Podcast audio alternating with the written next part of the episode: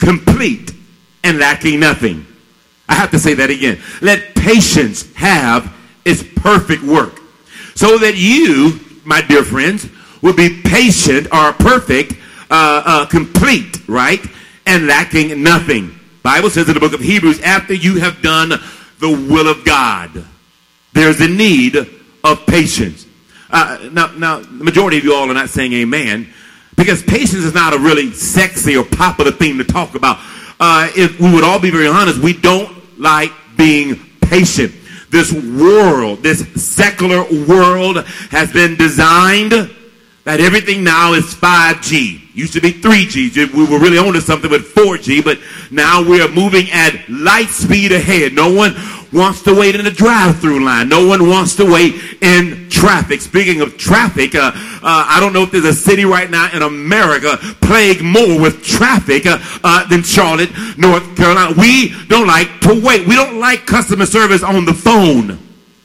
Hit one for this, two for that, three for this. Hi, my name is Adam. I can listen to your complete call. We don't want to talk to no automated computerized Adam. Put somebody on the phone that can empathize with me. We don't like waiting.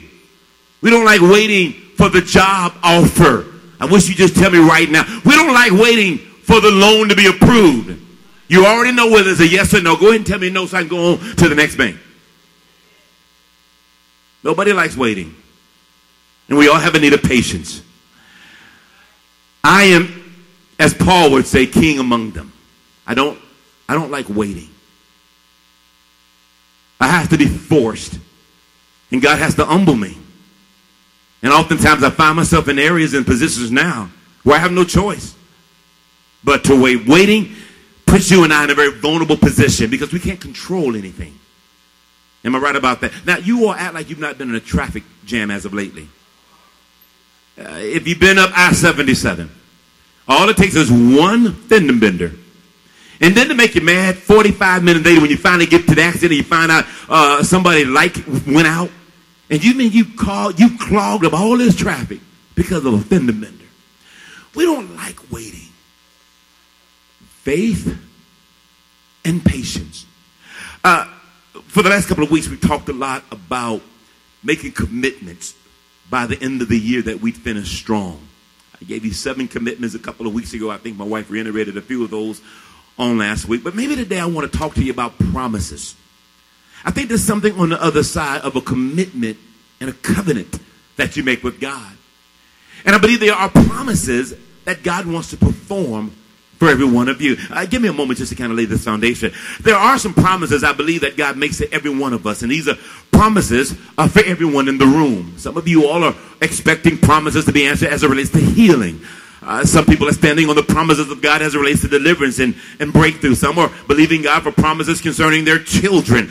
Uh, uh, the truth be told, all of us in the room have promises from God, but uh, Peter reminds us that these promises are not just ordinary promises, but these are great, the Bible says, and precious promises that the Lord not only has made, but the Lord will honor. And I think I need to remind every one of you uh, as you are, are at home these next few days and you're weathering the storm, may, may we all be reminded that not only is God a promise maker, but God is a promise keeper.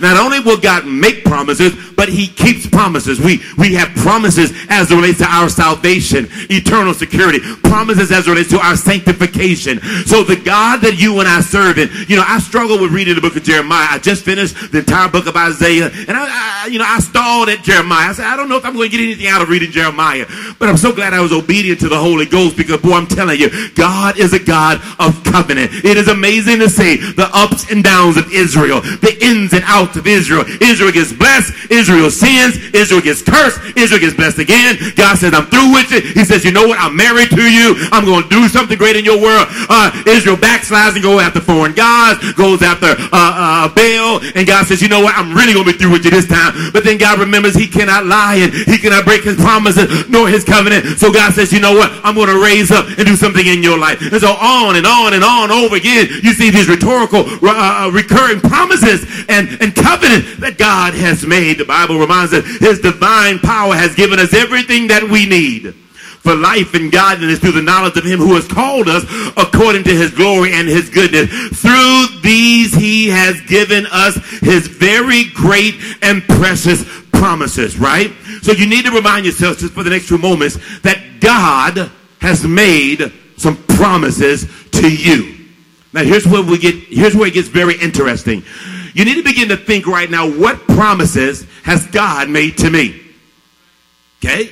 Now, if you're thinking about Lexus, Mercedes Benz, and, and Jaguars, uh, we don't know if we can validate that God made those promises. Now, He did say He would meet your need, but He didn't say what name brand it would be, right? Uh, if you're already thinking name brand clothes or certain zip codes that you live in, I, I'm not quite sure if God made a promise that you live in a certain zip code or, or a certain side of town, but He did make a promise that the righteous will never be forsaken, nor His seed beg for bread. I don't know if you can say he promised me Ruth Chris every weekend and promised me Morton's every other weekend, but he did promise you that your children won't go begging bread. So there are some promises that God makes to you. God promises healing. Now he didn't tell you he would heal you instantly, but some healing is instantaneous. I have faith for that. Some healing is over time. Bible says as they went, they walked in their healing. And then some healing won't be until the great by and by. But the promise God does make is that you, by his stripes, shall be healed. So we need to understand the promises of God. Remember this, that the Lord, 2 Peter 3 and 9, is not slack concerning his promises. Maybe we should pause there for a moment. You know why? Because we are slack when it comes to our promises. We are slack when it comes to our covenant, our promises, and our word. As I shared recently with my son and I shared with others, all we have now is our word. And when you lose your word, you really have nothing else you can stand on. God may not be slack with his promises, but sometimes we can be slack with our promises. But the Bible says he is not slack concerning his promise as some count slackness, but he is long suffering toward us. Anybody thank God for being long suffering? Toward us. Let me try that again. Anybody thank God for being long suffering mm-hmm, toward us? Yes. Uh, the Bible says, not willing that any should perish, but that all should come to repentance. You know, we talked about these promises that God would give. Our obligation and our commitment is that we make our promises to Him. I've asked as your passion, I've asked as the visionary that we make some commitments towards serving the Lord. I won't give all seven, won't repeat all seven, but there are two or three that are very important that I believe that are worth reiterating. And those that are visiting today, those that are watching online, uh, maybe you can apply some of these promises and commitments to your own life. Number one, pray for the church. Pray for your brothers and sisters. We have several critical prayer needs even now as I stand before you with mothers that are in ICU, mothers that are that are in need of prayer, mothers of members, I should say, in the church that are in need of prayer. We have, have families that are going through some very severe challenges as I stand before you right now. Would you pray for your brothers and sisters? Would you pray for the church? The church itself, it is a very critical, critical season as we enter the holidays and as we move through the new years. And, you know, I, am conversing with our mortgage and I'm conversing with our banker and I'm saying, you know, we've had more inclement weather weekends this year than I believe the last 20 years combined. I can count on one hand the number of services we've had to cancel or postpone in the last 20 years.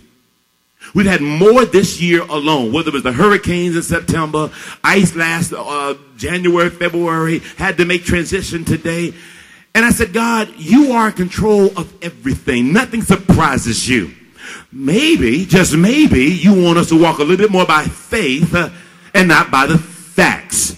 Because you all do realize the folk who making the real money is the is, is the media. They, they make the real money with all the breaking alerts. Because you know, most of the time when they crop all of the snowmageddon and ice mageddon and armageddon and all that stuff, typically it passes over. Then when they're not quite sure if anything's going to happen, four feet of snow fall on the ground. So, uh, but but they're making good money, right? Uh, all of the grocery stores and Walmart and Target, they're to make plenty of money this week, right? But we, on the other hand, we get real fidgety and real difficult when it comes to seasons like this. Uh, because we have paychecks and we, we have bills to pay and we have things we have to do. And, and, and oftentimes it presses and it stresses our faith.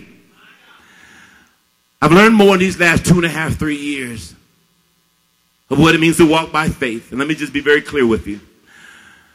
I've learned what it means to walk by faith. I often think about the scripture, I believe it's Isaiah 31, where the Bible says that that that that do not trust in horses because they're mighty and chariots because they're strong, but did not look to the Lord of Israel nor regard God.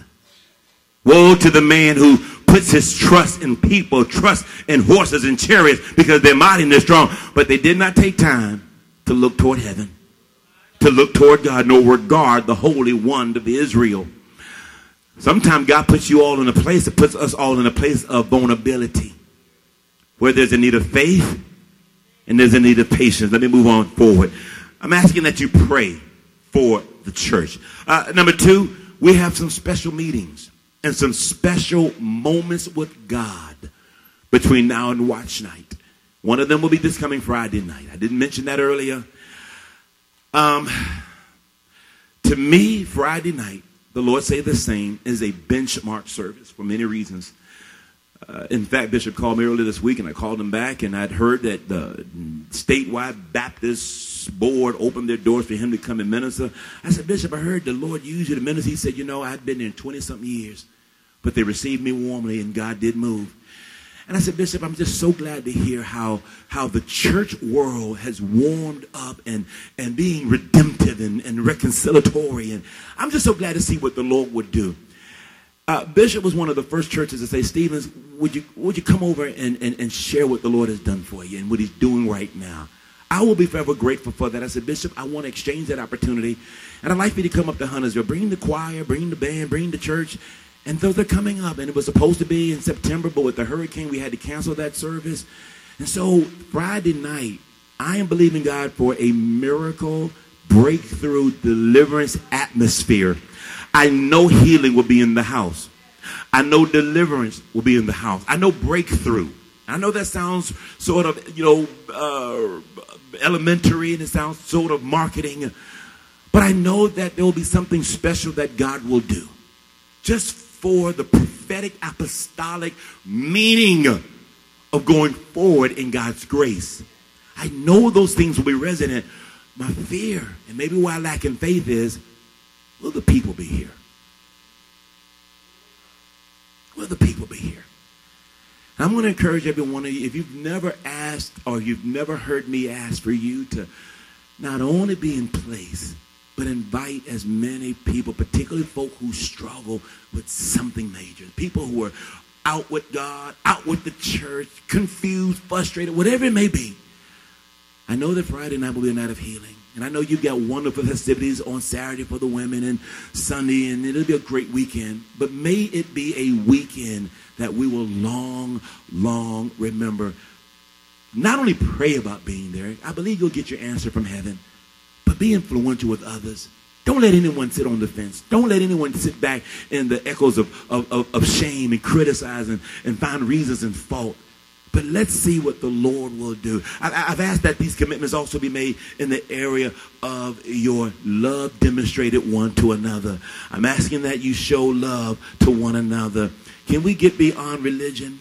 Can we get beyond rituals? Can we get beyond rudiments that the Bible says hinders the word of God? Uh, I, I, know this is going to be a shocking awe moment, but please hear me out. Don't get emotional when I say this. But I'm working on a series called Killing Religion, Killing Religion, Killing Religion. It was religion that killed Jesus. It wasn't the Jews. It wasn't this certain group or that certain group. It was the spirit of those who cried aloud but had no heart. The Bible says you worship and you praise with the mouth, but your heart is far from me. When you are in religion, you are more bound by performance and how you dress and how you look and your titles and positions and you stand tall, but yet don't want to minister and care and you get real fidgety. You walk with a chip on your shoulder. Can't nobody get close and can't no one minister because you are in the, the, the guise in the spirit. And, and, and, I've been sensing for a while in the church that the spirit of religion. Now, now, now don't get me wrong now, because I know there's some who argue against the word religion and I know they're going to have a field day with this message. And and with this series of teaching. But yes, James uses the word religion one time, but the theme of religion does not have the best positive connotations in the word of God. Uh, it was the Sadducees, the Pharisees, the scribes, the religious leaders of Jesus' day that wanted to put him on a high cross, that wanted to crucify him publicly. It wasn't enough to put him to shame in the corner. Uh, we want to get the largest cross and the greatest traffic of the community and show the world that this Jesus and this salvation does not comply with our religion and our practices. And here we are 2,000 years later. We're still crucifying him again. Why? Because we have the form of godliness, but we deny the power thereof. We can preach and preside and pray and teach, but we don't show no love. We can't talk to our neighbor. We can't minister one to another. I'm praying for you at a distance, but we won't visit the jail. We won't visit the hospital. We won't visit the nursing home. Or I'll prophesy at a distance, but I won't put my arm around you and say, it's going to be okay. We have religion, but we don't have revelation.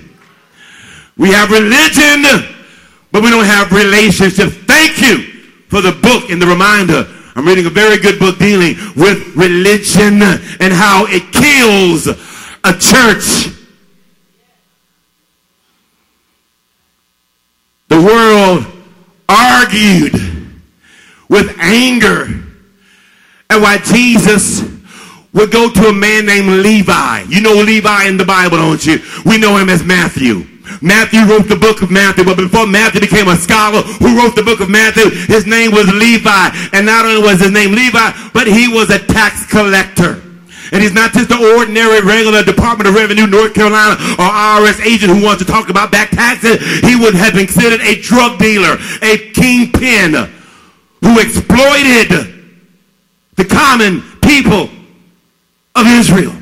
So he could live fat and live large and live wealthy. So he was scorned and despised. But Jesus comes to Matthew and ministers to him. He was so embarrassed and ashamed, he changes his name from Levi to Matthew. Why? Because he's a friend of sinners.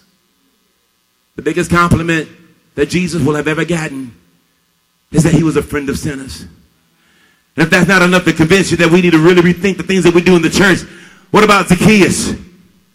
We know the song that we grew up in childhood reading and singing. Zacchaeus was somewhere up in that tree. Why? Because he was a man of short stature. But one thing about Zacchaeus, not only was he like Matthew or Levi, the, a tax collector, the Bible says he was the chief tax collector. So he was the head of the head of the mafia.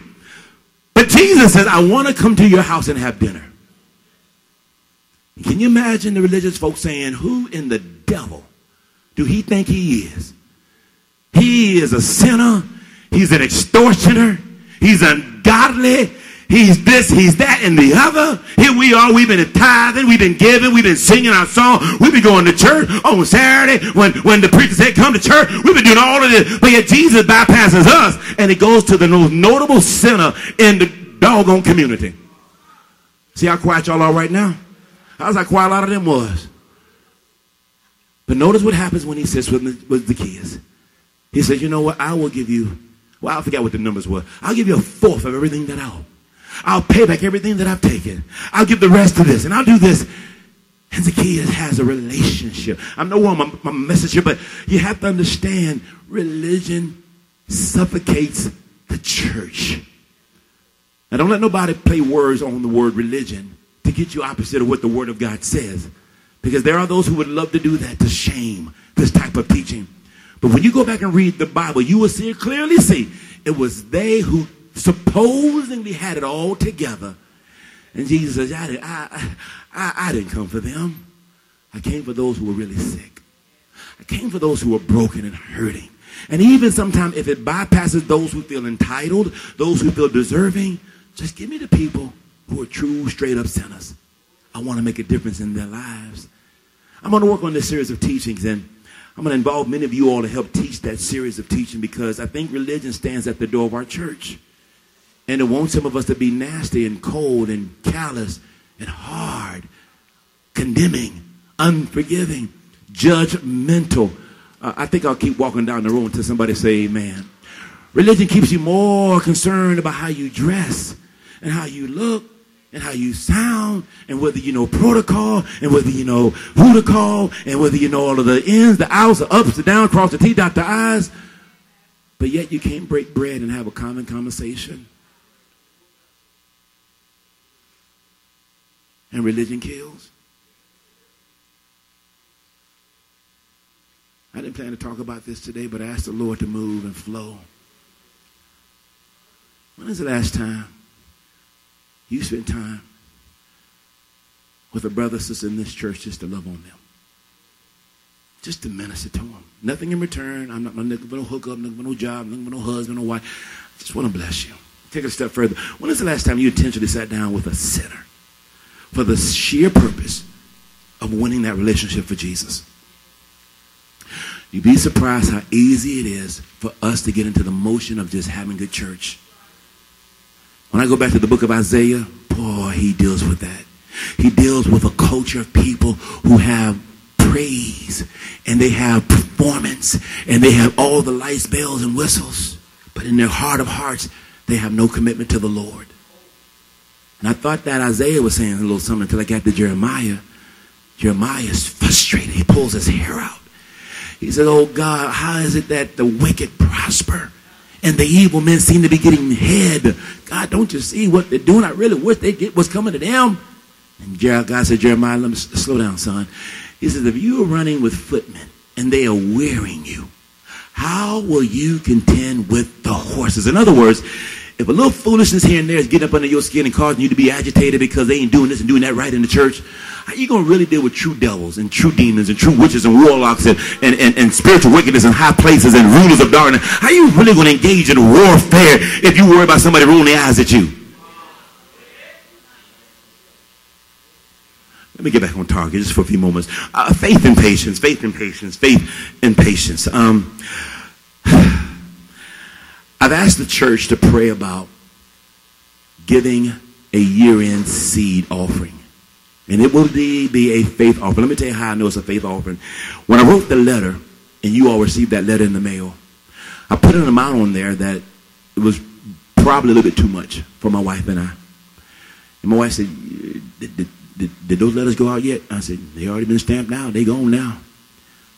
But we're going to walk by faith and do whatever it takes to make our vow and our pledge good to the Lord. It was really double more than we really should have done.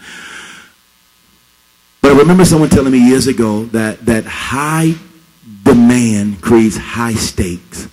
And the stakes are high right now. And I'm putting a, a demand on my faith to see God do great things.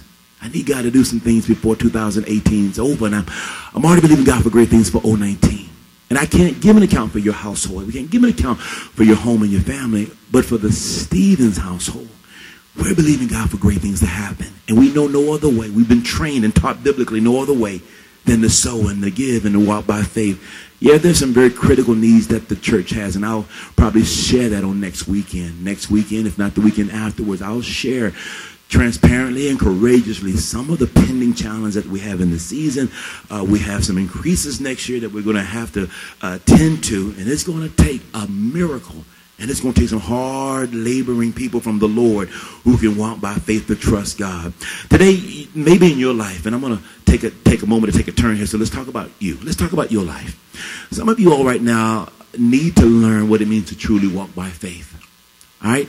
I could teach this out of practicum, and I can teach this out of principle.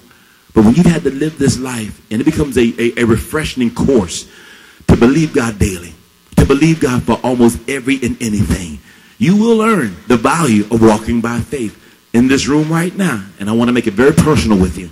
Some of you all are learning how to walk by faith. Some are standing by faith. Some are learning to live by faith. And then maybe there are others who are learning how to move by faith. Would you write this down real quick?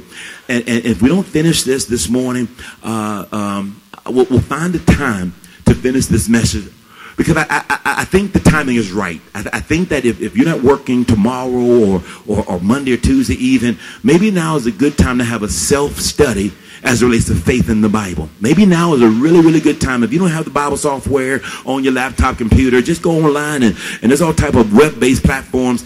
Do a good old-fashioned faith study. What does it really mean to move by faith? What does it mean to walk by faith? What does faith really mean? Would you write this definition down really quick and I'll keep it simple. Faith can be defined just real quick as a strong conviction or a strong belief that comes through the hearing and the reading of God's word. Real simple. I hope I don't disappoint you today.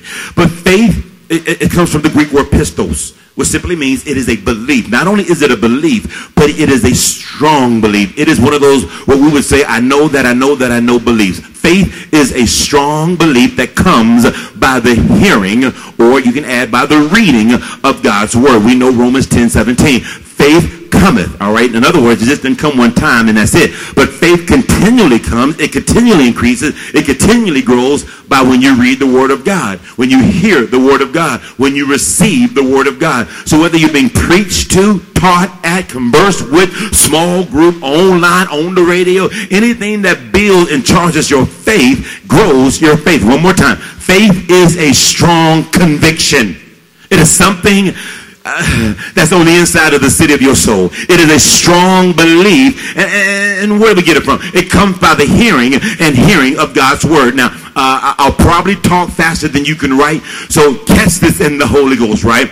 Let me give you three principles concerning faith. Three principles. Uh, and I use the word principles because these are universal. In other words, these laws are universal. They're principles. They're not going to change, all right? You can take these three principles to the bank. Number one, faith is a gift of God to the believer. Faith is a gift of God to the believer. I believe God gives every man, the Bible says, a measure of faith. But don't window shop with faith. Don't compare product with faith. God gives every one of us a measure of faith. Uh, and it doesn't mean somebody's faith is greater than the next. But whatever he's giving you with faith, he gave it for you. Number two, realize that faith can be developed or better yet, faith can be increased. What do you mean? So when he gives you the measure of faith, it's almost like an exercise. It's almost like a muscle. In fact, we, can we look at faith as a muscle for the next few minutes? Uh, if you exercise your faith, you will grow your faith, right? Uh, I, I, I, I, go to the gym now about once a month. And I get discouraged. Because uh, I ask myself on the treadmill, uh, I mean, man, why are you really here? I, I wish I had the discipline as some uh, I wouldn't even look your way, uh, Minister William, but I wish I had the discipline of some who are in the gym five, six, seven times a week. I don't, I, I don't have that discipline yet. I need to get it. But, but, but, but, but if I get that discipline, uh, you'd see a notable difference, I believe, right? And, and, and, don't judge me because I would see a notable difference in you if you went to the gym, right? Now, now, now, if you look at faith like you look at any other muscle, when you exercise it, it grows. And this is maybe why Paul warns us, hey, listen, uh, be careful with bodily exercise. It is productive and it is useful. But greater than bodily exercise is your spiritual exercise. And one of the areas of spiritual exercise is growing in our faith. Well, you know what? I don't need to take that class. I'm good to go. God has a way of re-enrolling you in the class of faith when it comes to areas of your life. Now, uh, realize faith can be developed. Faith can be increased. Number three, you can have faith that believes. Watch this uh, without having faith that performs. I want to talk to you about this. You can have faith that believes, right? Uh, without having faith that performs. Let's go to Hebrews chapter 11, verse 6. Uh, in fact, some of y'all, uh, in fact, why don't we all turn that? I think we should get back into the practice of flipping pages and reading scripture. I love cell phones and iPads and Kindles and all of these electronic devices, but oh, ain't nothing like reading the written word of God. Hebrews chapter 11, uh, verse 6. I, I, I think that you, you know the scripture already, but let's read it for the sake of reading. But without faith, it is impossible please him. I jump in and out of Hebrews 11 about once a week because I need to charge my faith. The Bible says by faith we understand how the world came about. Bible says by faith we see now why Noah was warned with a divine warning. By faith we see the importance, right, of Enoch. The Bible says please God, but he did it by faith. And now I close the Bible in my prayer time. I say, God, I want to please you. I don't just want to perform. I just don't want to show up and show out and show down on Sundays. But when no one else is around, I want to be listed among those that really please you. Anybody else want to please the Lord? Okay? Anybody else want to please the Lord? The Bible says Enoch pleased the Lord. So by faith, the Bible says without faith, it is impossible to please him. For he who comes to God, watch this, must believe that he is. What does the next word say? And, come on, let's not get too deep, right? What does the next word say? And. So anyone who comes to God must believe that he is or exists and, come on, say and, and that he is a rewarder of them that diligently seek him. So what are you saying here? You can have a faith that believes without having a faith that he can perform. Uh, let me say it this way. Sometimes we have a faith for salvation only, but we don't have a faith that he can heal us. We have faith that we are saved, but do you have a faith that you can prosper? You have a faith that he forgives the sins of the past, but do you have a faith that he can keep you holy? He's able to keep us from falling and present us faultless before the presence of his glory with exceeding joy. So oftentimes, watch this, watch this. Oftentimes we have just enough faith to play it close and stay saved. But do you have a faith to become debt free? Do you have a faith to lay hands on the sick and they shall recover? Do you have a faith to call those things that are not as though they were? Now again, I've preached all of this for 20 some years out of luxury. I've preached it out of convenience. These last couple of years, I've had to preach it out of necessity. Why? Because I've had to live this. I now have to know what it's like to go back and say, God, if you don't supply the needs, we don't know how it's going to come. We have to now begin to believe God to decree and declare and say, God, we are looking right now at something that we cannot believe. So therefore, do not look at the things that you see, but look at things that you can't see. For the things that you can't see are temporary, for the things you can't see are eternal. I know what it's like to walk by faith at the age of 49. I had a good ride. I had a good season. There were good eras. What I had to walk by faith. I had to worry about how we're going to get to this conference or how we're going to uh, make this end meet or make this bill happen or how are we going to do this at the church and how is this going to happen? And it's not always financial. Sometimes it's just faith for your healing. Faith for mental strength. Faith for not cracking up and throwing in the towel. Folk jump out of windows and people jump over bridges every day. God, give me a faith that says it's going to be all right. Some of you hard on me today. I, I, know it's Saturday. I know you're not used usually in church on Sunday, but the whole time you've been here, I, I'm concerned about your body language.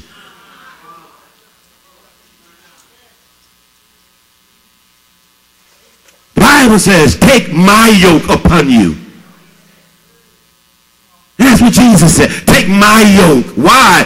Because my yoke is different from the yoke in the world. If you were truly yoked with me, you won't have to stress out so much. If you yoke with Jesus, you really don't have to worry about all of the things that you're facing because he already knows what you're dealing with. He said, take my yoke upon you. My burdens, oh, they're different from your burdens. My yoke is easy and my burdens are light. Would you come to me? So you can find some rest for your soul. Would you come to me?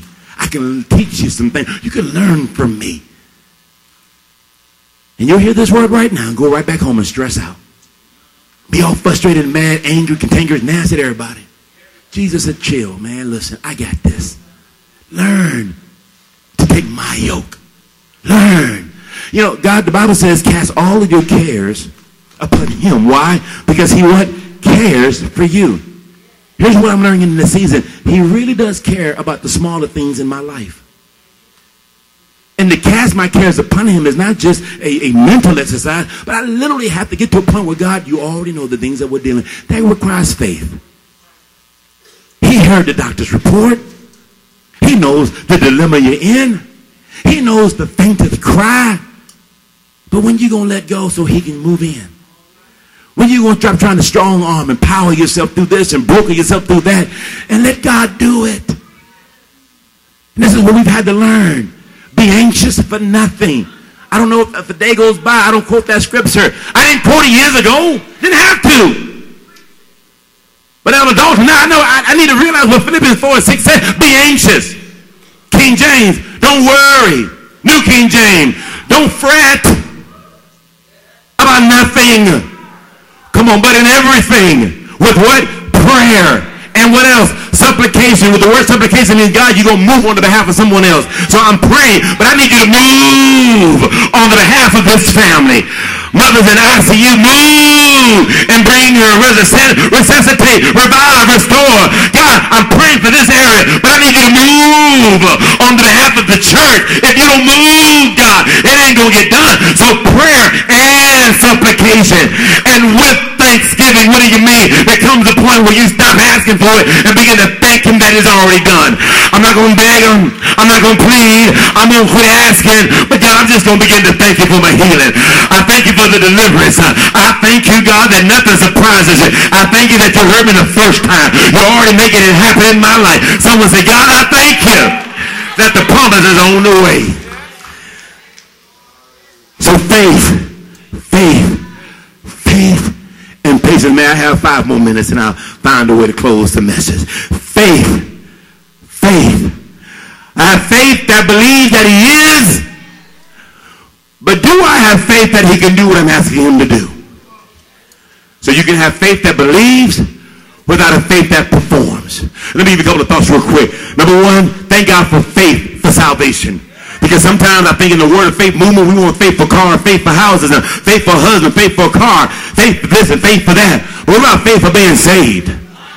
We need saving faith, right? Jesus said to her, your sins are forgiven. And the other guests began to murmur among themselves, who is this that even he forgives sin? And Jesus said to the woman, your faith has saved you. Your faith, uh, watch it, wasn't the water baptism, wasn't shaking the hand of the pastor, wasn't the offering that they gave, but it was your faith that saved you, right? Because the man on the cross, he had no time to get baptized. He had no time to go and join the church. Uh, but Jesus said, listen, the fact that you believe who I am, while we both hanging on this cross, the fact that you believe me today, you should enter paradise. All he did was he believed that he was the son of God. Number two, faith for achieving your desired accomplishment. Jesus says, I tell you the truth. If you have faith as small as a mustard seed. Is that what the Bible says? Uh-huh. Even to, you can say to this mountain, move from here to there and it will move. Nothing will be impossible. I need you to tell somebody next to you, nothing is impossible to him that believes. Somebody help me out. Nothing, anybody got a towel? Nothing is impossible to him that believes. Come on, tell somebody else. Nothing shall be impossible to him that believes. Number three, what about faith for being healed. Remember the woman the Bible says uh, who came to him bleeding with the issue of blood for 12 years. Jesus said to her, listen, listen, listen. It, your faith has healed you. Your faith has healed you. You remember the story though, right? The Bible said, and she said to herself, if only I can touch the hem of his garment and I'll be healed. Now, it wasn't nothing special about the hem. It wasn't special anything about the garment. But the fact that she said, if I can just touch the hem of his garment. Jesus said, woman, your faith has healed you. Uh, I need you to realize right now today, you may be home by yourself and don't have nobody to pray with you. Don't have nobody to agree with you. Have nobody lay hands on you. Have nobody put oil on you. But if you believe, your faith can bring healing even in your home. I, I, need another reference, Pastor. Well, the Bible says Jesus went from there and two blind men followed him calling out, have mercy on us, son of David. And when he had gone indoors, the blind men came to him and asked him, do you believe that I am able to do this? Yes, Lord, they replied. And then he touched their eyes and said, can somebody get me a towel, please? And, and he touched their eyes and said, according to your it will be done to you. And the Bible says their sight was restored. What are you saying? Sometimes we put the magic potion in other people. It ain't in other people. Sometimes we put it in a place. It ain't in a place. Sometimes we put it in a formula. It ain't in a formula. It ain't in a degree. It ain't in a certificate. My God, if you have faith, I've never believed I could preach. If you have faith to believe that God will do it. Now again, I know what it's like to read this out of convenience. I know what it's like to read this out of comfort. But when you've had to live embarrassment out of shame and condemnation and say, God, I got to have a faith to believe that I'm not going to be yesterday's memory. I'm not going to be dead and buried. But God, there is a faith that says, you two sons can ride. Daughter, you can ride and be the man, the woman that God on this Saturday afternoon has called you to be. He knows about the divorce. He knows about the shame. He knows about the hurt. He knows about the loss. He knows about the bankruptcy, the foreclosure, the loss of the house. But God says, according to your faith, be it unto you. Now remind you some of the enemies of faith and I'll take my seat.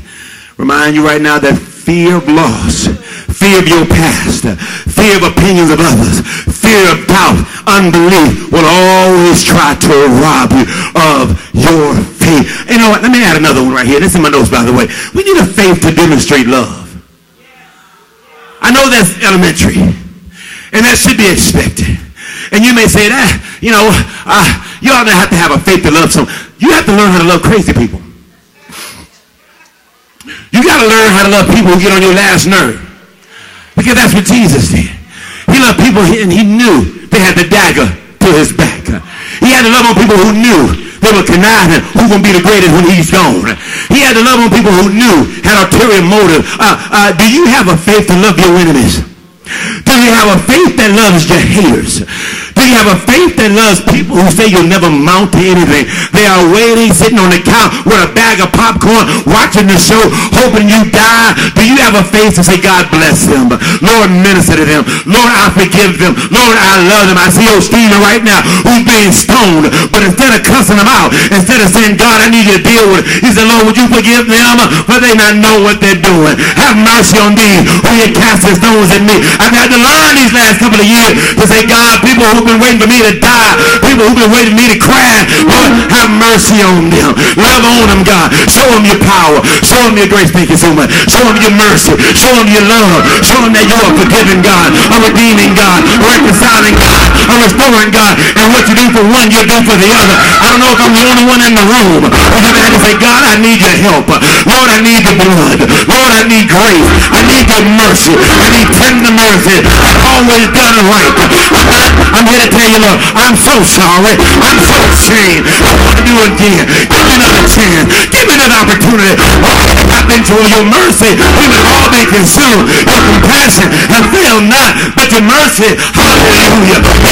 Every morning. Anybody grateful for the mercy of God on your life? You need a faith that says, Lord, I went through the muck and the mire. I've hurt a lot of people, down some people, some others, but God sits in mercy. Thank Unto God, thank you, Jesus, for the blood. Thank you, Jesus, for your mercy. Anybody grateful for the hand of all-knowing God? And the mercies of the Lord. Praise God, I'm going to love my enemies. I'm going to love my haters. Said he ain't to mount to nothing. But in return, the Bible says he prayed. He loved them. Come on here, somebody. And thank God for mercy. I want you to stand to your feet. I have so much more I can teach on. But in closing, I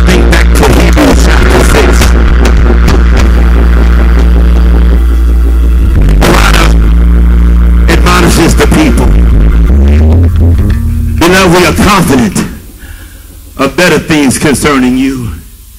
Yes, even the things that accompany salvation. For God, hear me closely.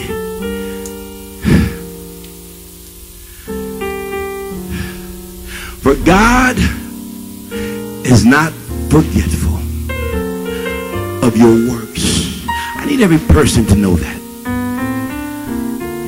You're working overtime Sometimes you're the first one here, the last one to leave. You come out of your own pocket to make things happen. You're doing things for the church you won't even do for your own job. You're trying to show love to people who are so difficult to get along with. Uh, may I remind you what the old saints would say years ago? The church is a hospital for the sick. We all need healing. Jeremiah's frustration is, is there any balm in Gilead? Is there not a physician But it takes faith to look beyond a man's issues and to see God in them. It takes faith to look beyond a sister's trauma and yet see God. People wonder why I can be so patient and so uh, lenient and merciful. But the Bible says, blessed are the merciful, for they, they shall obtain mercy. My dear friend Bishop Vaughn McLaughlin in Jacksonville said this. He said, Preacher, we will have, we will be judged by the gospel we preach. Do you hear me? We will be judged by the gospel we preach. You preach a gospel that's hard and condemning and hellbound, you will struggle for the rest of your natural life with the echoes of your own preaching. You preach a God who's merciful, loving, graceful, forgiving, but yet just.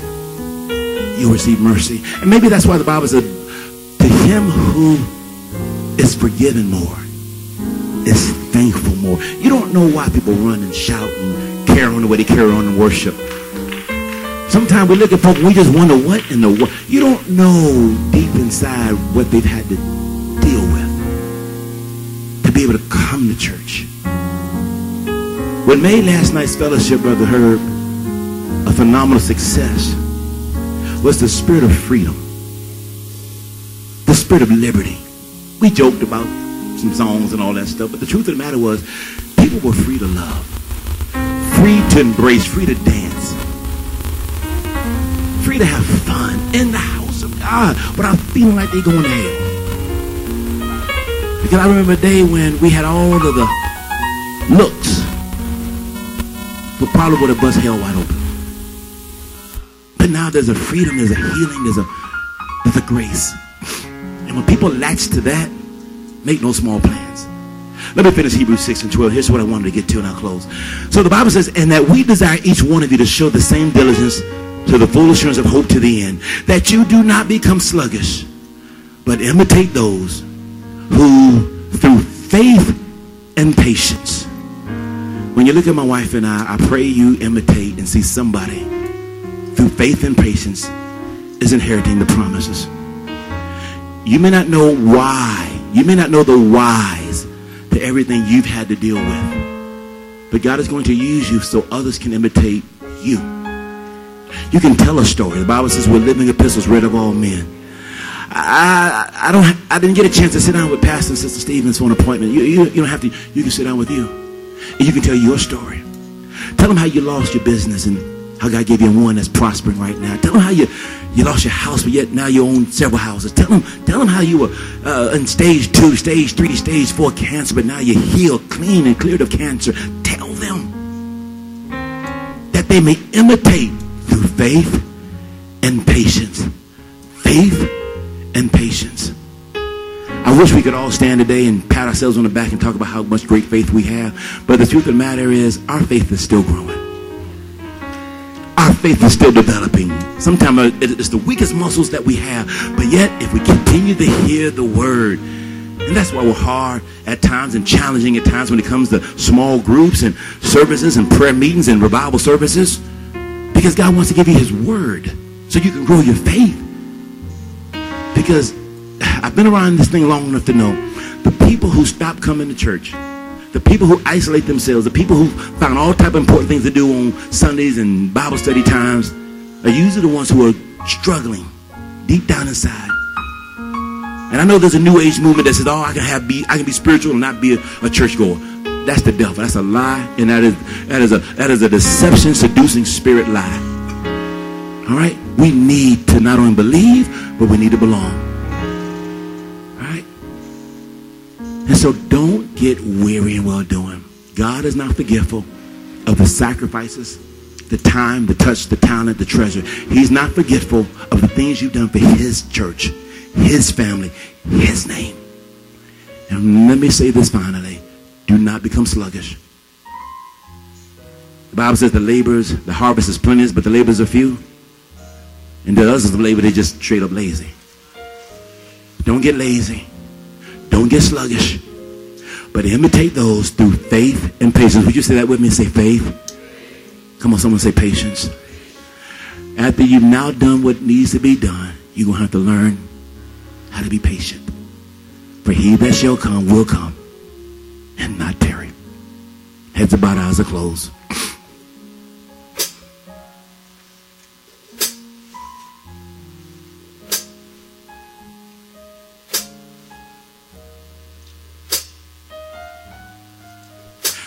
I just believe, Father, that on this Saturday you had already ordered our steps before the meteorologist, before the weatherman, the weatherwoman, before the media. You had already ordained this weekend to be what it is. And on this Saturday, my prayer, God, is that we would be baptized in faith all the way down, submerged, submitted, surrendered, that we'd understand faith and patience.